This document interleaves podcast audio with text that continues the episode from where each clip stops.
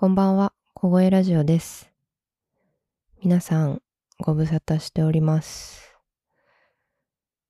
ねえ、すごい久しぶりになってしまいました。なんか、夏ぐらい、秋ぐらいから、あの、9月ぐらいかな、更新がずっと止まっていて、ちょっとね、なんかいろいろかなりバタバタしておりまして、で、年末にね、今もう2022年も終わろうとしているので、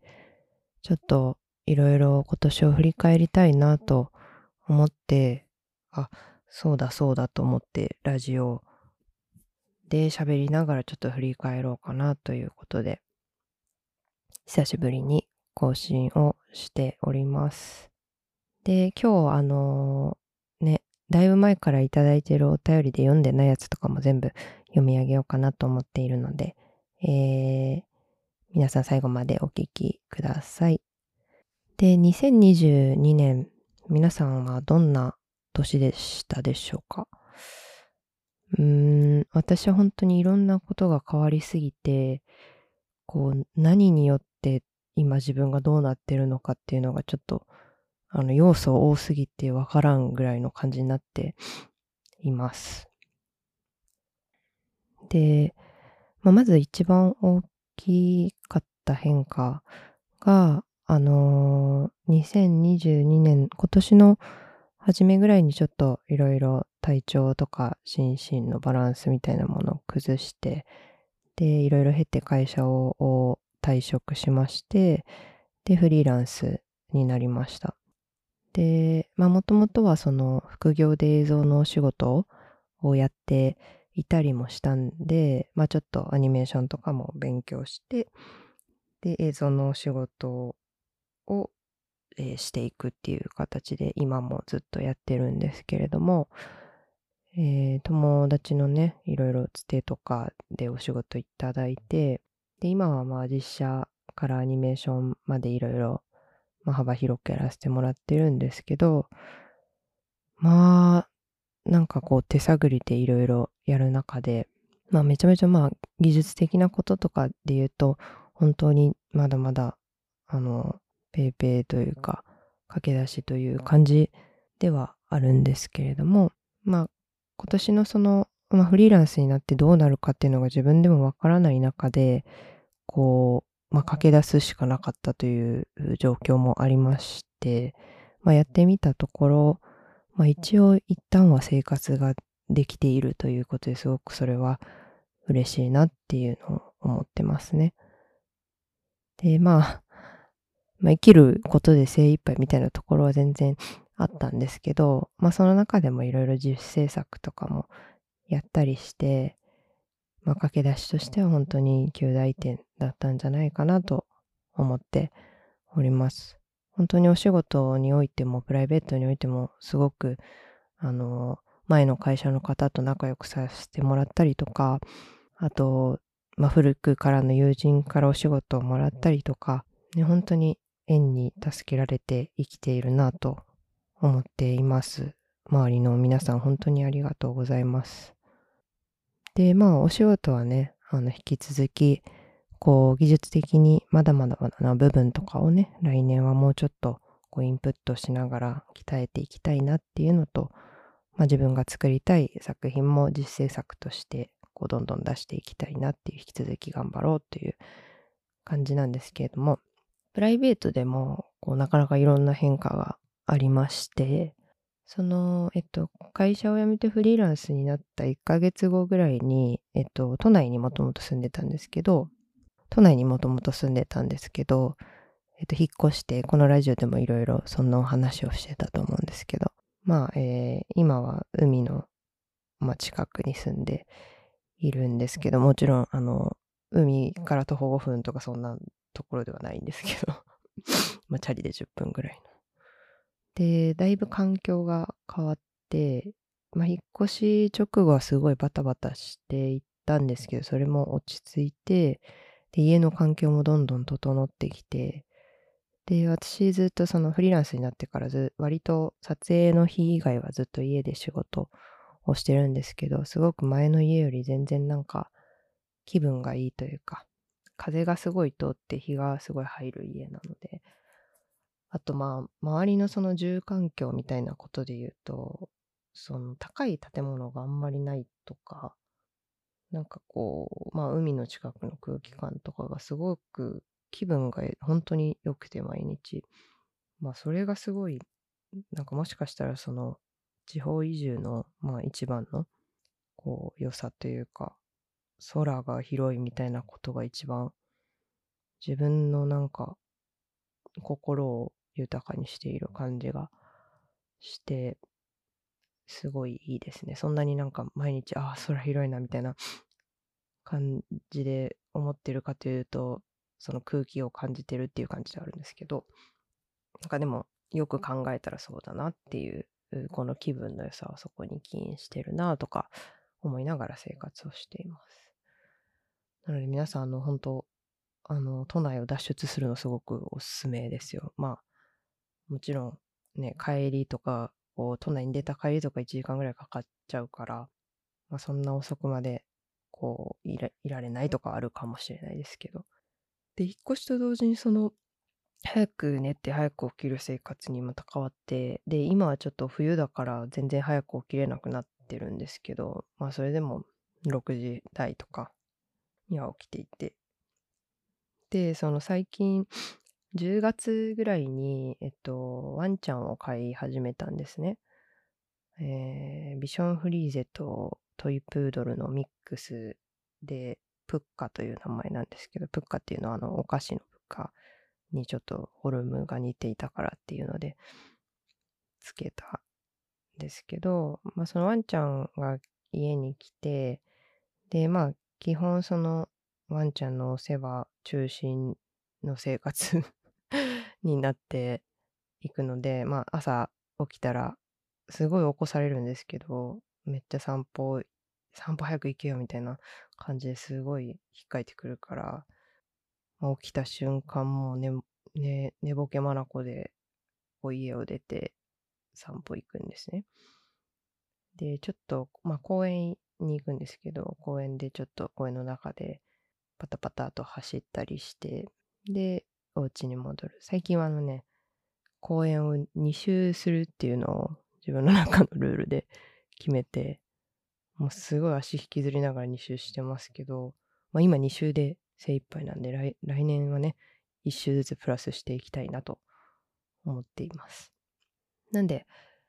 引っ越しをしました。で、その4ヶ月後ぐらいに犬を飼い始めましたということで、なんか、以前とは本当に全然違う暮らしになったなっていうところでしたね。で、このラジオを始めたのも2022年なので、まあそのラジオによってご自分の気持ちとかそういうものを大事にできるんじゃないかなとか思って始めたんですけれども、うん、なので、これってその、うん、自己理解の一種というか、まあ、自分では手段の一つだと思っているので、まあそんなに無理せずちょくちょく更新していきたいと思っています。そんな感じでした。2022年は。で、私あの年末にね、あの毎年、こう、その1年の振り返りをね、あの自分の手書きのノートに書くんですよ。で書いて、で、来年どうしたいかみたいなのも書くんですけど、まあ、その目標みたいなものを、まあ、叶えられた試しがあまりない ないんですけど、意外にちょっと今年割と叶ったりしたんじゃないかなと思って、ちょっとどのノートに書いたかすら覚えてないので、それを探すとこから始めるんですけど、まあ、そういうのをやっているので、またね、来年のことは、まあ、年末年始にゆっくり一人で考えて、まあ、今年も、あの、叶うかどうかすごくわからない、かなり確率の低い目標を立てながら 考えるんで、またちょっと年明けにラジオでそのお話をしようかなと思います。まあ、この振り返り、私の振り返りとか、目標を立てるとか、まあ、ね、あの、皆さんも聞きながら自分のね、考えてもらったらいいかなと思っております。ではですね、えっ、ー、と、まあ、この間にいただいていたお便り、だいぶ前にいただいていたやつもあるので、ちょっと申し訳ないなとずっと思っていたので、ちょっとここでね、あの、読み上げさせていただこうかと思います。はい、えー、ラジオネームずっともさん、えー、こんばんは、えー、私は今年29歳になります。30歳になるまでの1年間の心の持ちようというか、どういう気持ちで過ごすのか教えてください。というお便りいただいております。29歳っていうことで、なんか、ずっともさんっていうことわかんない。私のリアルの友達なのか、そうじゃないのかは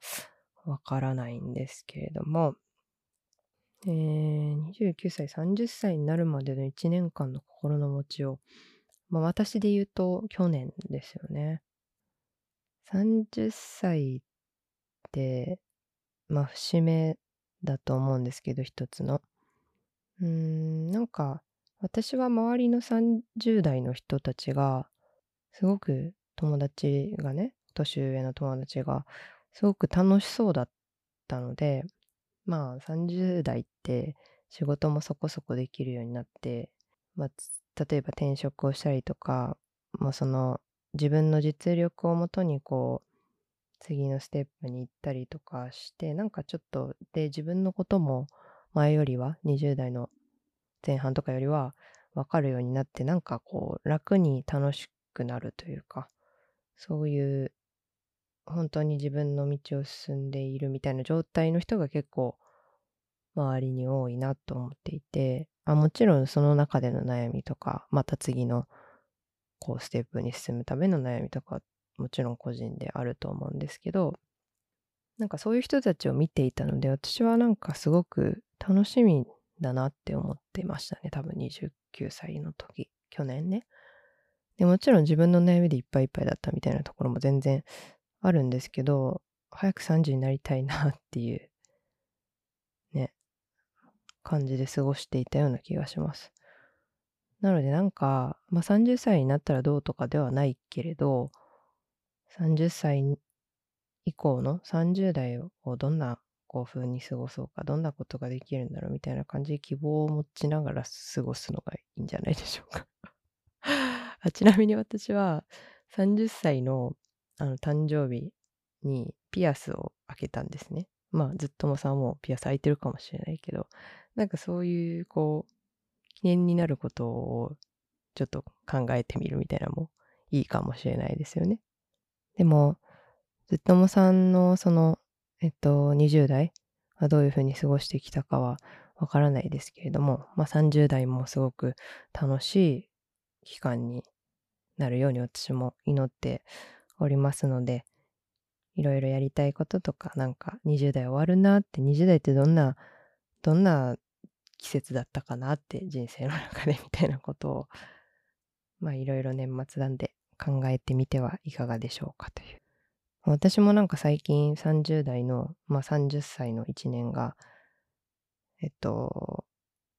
終わろう、まあまだ終わらないけど、あと半年ぐらいあるんですけど、30歳になったので、で、しかもなんか結婚式とかがね、最近多くて、まあ年齢的にも。ここ、年末、今年5個、6個ぐらいあったのかな？行ったんですよ。で、その学生時代に一緒にこう時を過ごしていた人と、まあ話すことが、機会が多くて、まあこうだったね、ああだったね、みたいな話をしたんですけど、私なんかあの、20代前半、東京に上京してきてから5年ぐらい同じ町に住んでたんですけど、まあ、そこに、その周辺、まあ一駅圏内ぐらいに、大学で仲良かった友達が3人ぐらい住んでたんですね。で、しかも結構仲良かった友達で、その、まあ、私だけが思っていたらあれですけど いや、多分、お互いにそう思っているような、まあ、そういう人たちがいてね。で、20代の前半はよくその集まって飲んだりしてたんですよね。で、なんかよくこう、例えばその当時付き合ってた恋人と別れたら集合とか言って集まったりとか、私のあの自転車が盗まれたことがあるんですけど、自転車なくなった、この、この怒りをどこにぶつけたらいいかわからないからちょっと集まってくれみたいな 感じでなんか、まあ理由をつけては飲んでいたなという感じだったんですけど、そういうのすごい楽しかったし、あの時になんかあなたたちがいてくれてすごく良かったな、みたいなことを最近話したんですよ。で、そういうふうになんか、まあ今思い返すとすごい大切だったな、みたいな時間とかが20代はたくさんあったと思うので、まあまだ私30なので、まあこんな若輩者が言ってる、まあ最近の話じゃんみたいな、こう年上の方々は思うかもしれないんですけど、でも、まあそういうふうに20代の良かったことを思い出してちょっとホクホクするっていうのもやってみてはどうでしょうか。では続いてのお便りです。えー、ラジオネームアビさん。こんばんは。いつも釣りに行くとき、えー、世間から距離を置きたいときにこの小声ラジオを聞いています。え、今月末締め切りがあるのにお便りを書いていたらサボっていることがバレてしまうのですが、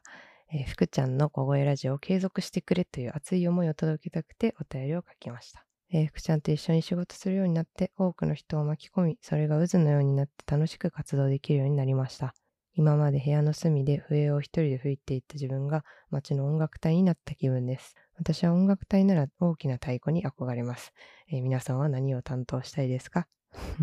これからも楽しむのを第一に、たくさんの人に幸せや、えー、幸せや安らぎ、発見を届けられるよう並走していただけると嬉しいです、えー、これからも放送を楽しみにしています。ということで、アビさんありがとうございます。えー、アビちゃんは、あの、耳で聞く美術館というアカウントでね、あの、活動している動画クリエイターの方なんですけど、まあ、私もその半年前ぐらいから、えー、YouTube のチャンネルの方の動画編集に、えー、加わって、まあ、動画編集だけじゃなくていろんな、えっ、ー、と、ね、あの、お仕事にこう関わらせてもらって、TikTok ライブの撮影編集とか、まあその他のその企業の案件の、えー、撮影編集とか、まあそういうことで、えっと、アビちゃんずっと今まで一人で活動してたんで、ま、私と一緒にこう、お仕事をするようになって、あの、幅が広がっていったよみたいなことを言ってくださってるんですけど、うん。えっと、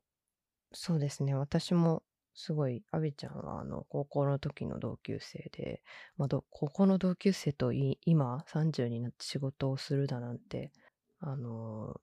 ね、その時には夢にも思っていなかったなと思うのですごく嬉しくって、で、まあ、美術のえー、世界、お仕事に関しては私も今までやったことがなかったので、まあ、自分のその美術との関わりで言うと、もちろん昔から絵を描くこととかは好きだったりとか、あの、したんですよ。小学校の頃の自由研究がエッシャーの、あの、模写とかだったので、それはあの、お父さんにこう展覧会にね、いろいろ連れて行って、いただいたとかもあったんですけど。で、でも、まあ、そこから、あの、美大に進むわけでもなく、っていうところで、まあ、美術というものに関しては、まあ、たまに展覧会に行くぐらいかなっていうような関わりをしていて、で、別にその知識があるわけでもなく、たまに本とかね、買って読んでたりはしましたけれども、ヤビちゃんとそのお仕事をするようになって、こういろんな展覧会のこう撮影とかも一緒に行かせてもらうようになってですね、まあ、前よりもやっぱりアーティストのこう、ね、現代アーティストのいろんな方々のことを知ったりとか、まあ、作品のことをちゃんとこう読んだりとかして、まあ、えっと、その美術館さんの SNS の映像のを作るお仕事をしたりとかもしてるんですけど、作品に関して前よりもちょっと、ちょっとだけ深い関わりをできるようになってるのかな、えー、思うことが多くなってですね、すごくありがたいなと思っています。で、このお便りでもわかるようにすごくアビちゃん優しいので、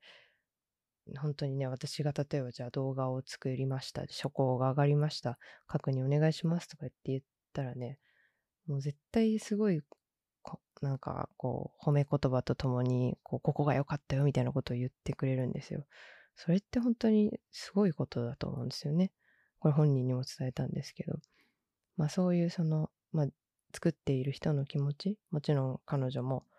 動画クリエイターとしてこう映像を作っている方なので、まあそういうのわかる、わかるとは思うけど、やっぱそれを伝えて、で、しかもすごく優しい言葉で伝えてっていうのが、まあ、あの、思いやりのある人しかできないと思うので、それは素晴らしいことだなって、本当に助けられています、いつも。本当に私もちょっともっと実力をつけて、まあ一人の映像ディレクターとして、こう、アビちゃんの役にこう立ってね、あの、もっと、こう、お互いにこうね、あの、お互いの世界を広げられるような関係に、えー、なっていければいいかなと思っています。なので、恩返したくさんね、あの、今後はしていきたいなと思ってます。音楽隊にね、例えていて、すごいおしゃれな例えだなと思って。音楽隊なら大きな太鼓に憧れますっていう。で、私はもう、あれですかね。フルート。フルートへの、フルートとハープへのすごい尋常じゃない憧れが昔からあるんですけど、もうなんかやりたいとかじゃなくてかっこいいっていう 憧れがあって、まあ、ちょっと音楽隊はなんだろうな。フルート吹きながら歩いてみたいなって思います。横笛っていうのはちょっといけてるなって 昔から なんでだろうな。ハープはね、多分あの、ゼルダの伝説のシークかなって思うんですけど。はい、ゼルダの伝説大好きなので、あの、好きな人いたら話しましょう。そういう関係ないんですけど、私はフルートかな。皆さんは何を担当したいですか？こうわざわざこうね、あの、いつもめちゃくちゃコミュニケーションをこうとって毎日過ごしているので、そんな中でもこうお便りをくれる。ので、今後ラジオ継続してくれっていう思いでお便り書きましたと書いてくれてすごく嬉しいので、来年はね、ちょっと最近止まってましたけど、ちょくちょく10分ぐらいのやつを上げて、ね、あの、行きたいと思います。本当に、アビちゃんありがとうございます。これからもよろしくお願いします。はい、えー、続いてのお便り、ラジオネームねねさん、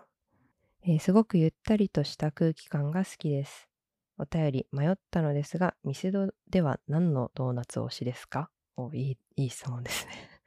えー、マックのお話、えー、私も一時期とてもハマって、けれどある日パッタリと食べられなくなりました。多分、1年くらい間を空けたら美味しく食べられるのかなと思います。またゆったりとした放送を楽しみにしております。ということで、ありがとうございます、ねねさん。ミスドのドーナツは、私、えっと、もう決まってて、2つ買うんですけど、いつも。1つはエンゼルクリーム。あの、粉がこう、砂糖の粉がついていて、クリームが中にぎっしり入ってるやつですね。で、もう一つは、ストロベリーのあの、普通の、あの、真ん中に穴が開いたドーナツ。これしか食べないんですよ。私、基本変色というかなんかこう、決まったものしか食べないことが多くて、それはなんでかっていうと、なんかこう、めっちゃ美味しい。まあ、多分ミスドもいろいろポンデリングにハマった時期とかも多分あったで、フレンチクルーラーとか、なんかそういうのとか D ポップとかね、懐かしいですよね。なんか、学生時代にはいろいろ食べてたんだと思うんですけど、あの、大学生の時に、あの、バイトを2つ掛け持ちしてた時期があって、で、それが、まあ、本屋さんと本屋さんだったんですけど、前話したかな？あの、バイトの話の時話したと思うんですけど、その本屋さんと本屋さんの間の時間、ちょっと多分1時間ぐらい空いてたのかな？その1時間の休憩で、その2個目の本屋さんの隣にあるミスドでぼーっとして過ごすっていうのがあったんですよ。なんで週になんか2回ぐらいミス、週3回ぐらいかな。ミスドに行ってて、で、その時に食べたのがその2つで、多分何回か食べてこれだなっていうなんか組み合わせを見つけたんだと思うんですけど、それが好きですね。あちなみにあの、汁そばめっちゃ美味しいですよね。あの、ミスドって意外とその、フードの、ドーナツ以外のフードも結構美味しいですよね。なんか、中華のやつが結構多いのかな。汁そばとなんか、焼き飯みたいな、チャーハンみたいなやつあった気がするんですけど、高校生の時はそれをめっちゃ食べてた覚えがあります。ねマックね、なんか食べちゃうんですよね。たまに食べちゃいます、マックも。まあ、ミスドも割と近所にあるので、いきますね。なんかそこでしかやっぱ味わえない味がありますもんね。マックとかで言うと、ポテトとか絶対そうだと思うんですけど、まあハンバーガーもそうですよね。なんか、冬になってすごい食べるようになって、めちゃめちゃ最近あの、朝にピーナッツクリームを、ピーナッツバターを死ぬほど塗った1枚パンの、なんか6枚切りぐらいのパンを2枚ぐらい食べて、まだお腹空いてるなみたいな感じ なので、めっちゃ太ってきたんですけど、また店のもちょっと、ねねさんのお便りのおかげですごく食べたくなってしまいました。ね。まあなんか、こういっぱい買って食べるみたいな、その幸福感がすごいありますよね。ミスドマックもなんか割とあるなって思います。のそれ体にいいのかはちょっとさておき、あの、気分が楽しくなる食べ物はね、これからもちょくちょく食べていきたいなと思います。あの、体調に気をつけながら。ありがとうございます。で、今来てるお便りはこれだけかな。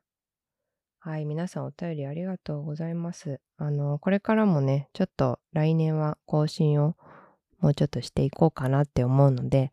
あの、お便りもいただけるとすごくすごく、あの、励みになります。お便り来てるからこう読ま、読みたいからこう放送をしようみたいな気持ちで続けられたりするのでね。はい。皆さんなのでお便りぜひぜひよろしくお願いします。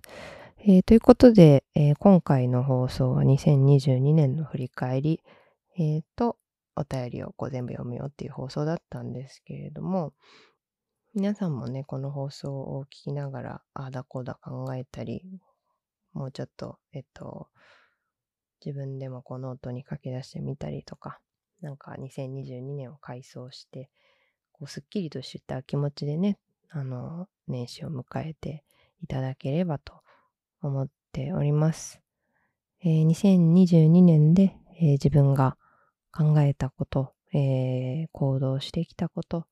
で悩んだこと、嬉しかったこと、まあそういったこと全部ね、あの自分の気持ちを振り返って大切にして、えー、ぎゅっと抱きしめて、えー、眠っていただいて、えー、そして新年ね、あの、なんだっけ、那須美とか富士山とか鷹とかの夢を見つつ、あの、目覚めていただければと思います。で、この放送とあと一つ、あの、私が個人的にプライベートで活動しているホラー映画同好会というものがあるんですけど、まあ、そのホラー映画同好会のメンバーの3人と一緒に、えー、2022年に見たホラー映画を振り返るという回もえー、この後更新しますので、